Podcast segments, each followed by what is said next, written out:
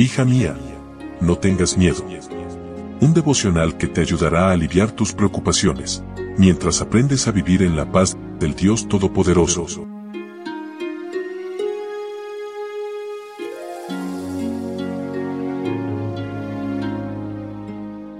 Hoy es martes 10 de octubre. Hola, hola, ¿cómo estás? Buen día, buen día. Mi nombre es Anelia, qué lindo poder saludarte una vez más y compartir juntas estos momentos de meditación.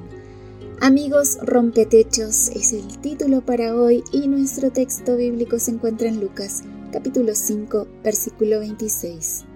Y todos sobrecogidos de asombro glorificaban a Dios y llenos de temor decían, hoy hemos visto maravillas. Jesús estaba enseñando en Capernaum. La casa estaba llena de doctores de la ley, intelectuales y dirigentes de la iglesia. Estaban sentados no para aprender, sino para hostigar y encontrar errores en él a fin de acusarlo. Estorbaban a Jesús porque su mensaje se oponía a su enseñanza. Impedían el paso de quienes necesitaban más a Jesús. Entonces llegaron cuatro amigos cargando una camilla con un hombre paralizado. Él había perdido toda esperanza, pero contaba con cuatro amigos compasivos y esperanzados. Todas las entradas de la casa estaban atiborradas, así que decidieron romper el techo para ayudar a su amigo. Muchos no llegarán a Jesús si no los ayudamos y llevamos sus cargas. Están paralizados por el pecado el resentimiento, el dolor y aún por la razón. Si no los llevamos a Jesús, nunca escucharán las palabras tus pecados te son perdonados. La iglesia necesita más amigos rompetechos, pues así fuésemos mucho más alabando a Dios. Cuando rompieron el techo, el sermón se detuvo. Los presentes vieron los escombros, pero Jesús vio otra cosa, la fe de los amigos cuán importante es tener amigos de fe. Algunas veces Dios honra la fe del enfermo, otras veces honra la fe de los intercesores. No hay una fórmula única. Rodéate de amigas rompetechos. Si te impiden adorar, deja a tus opositores entorpeciendo el paso con sus críticas. Rompan el techo y entren, pero no se pierdan la bendición. Jesús hizo primero lo primero el hombre era tenido por pecador.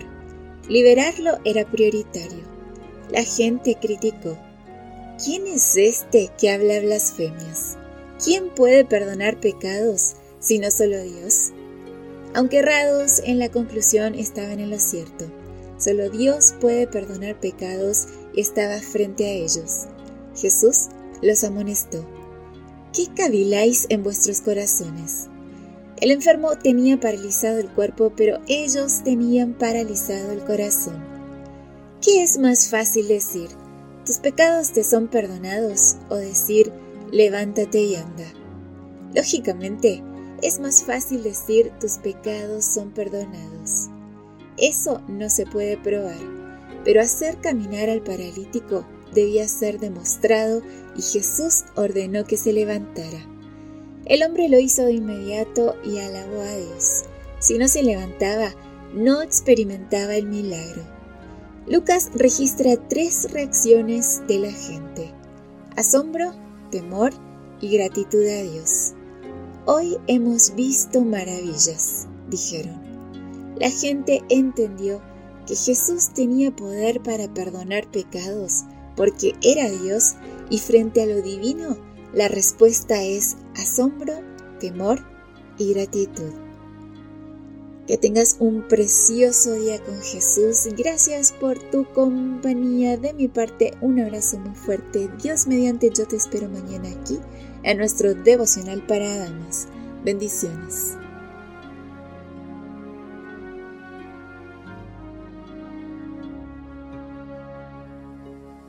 Gracias por acompañarnos. Te recordamos que nos encontramos en redes sociales.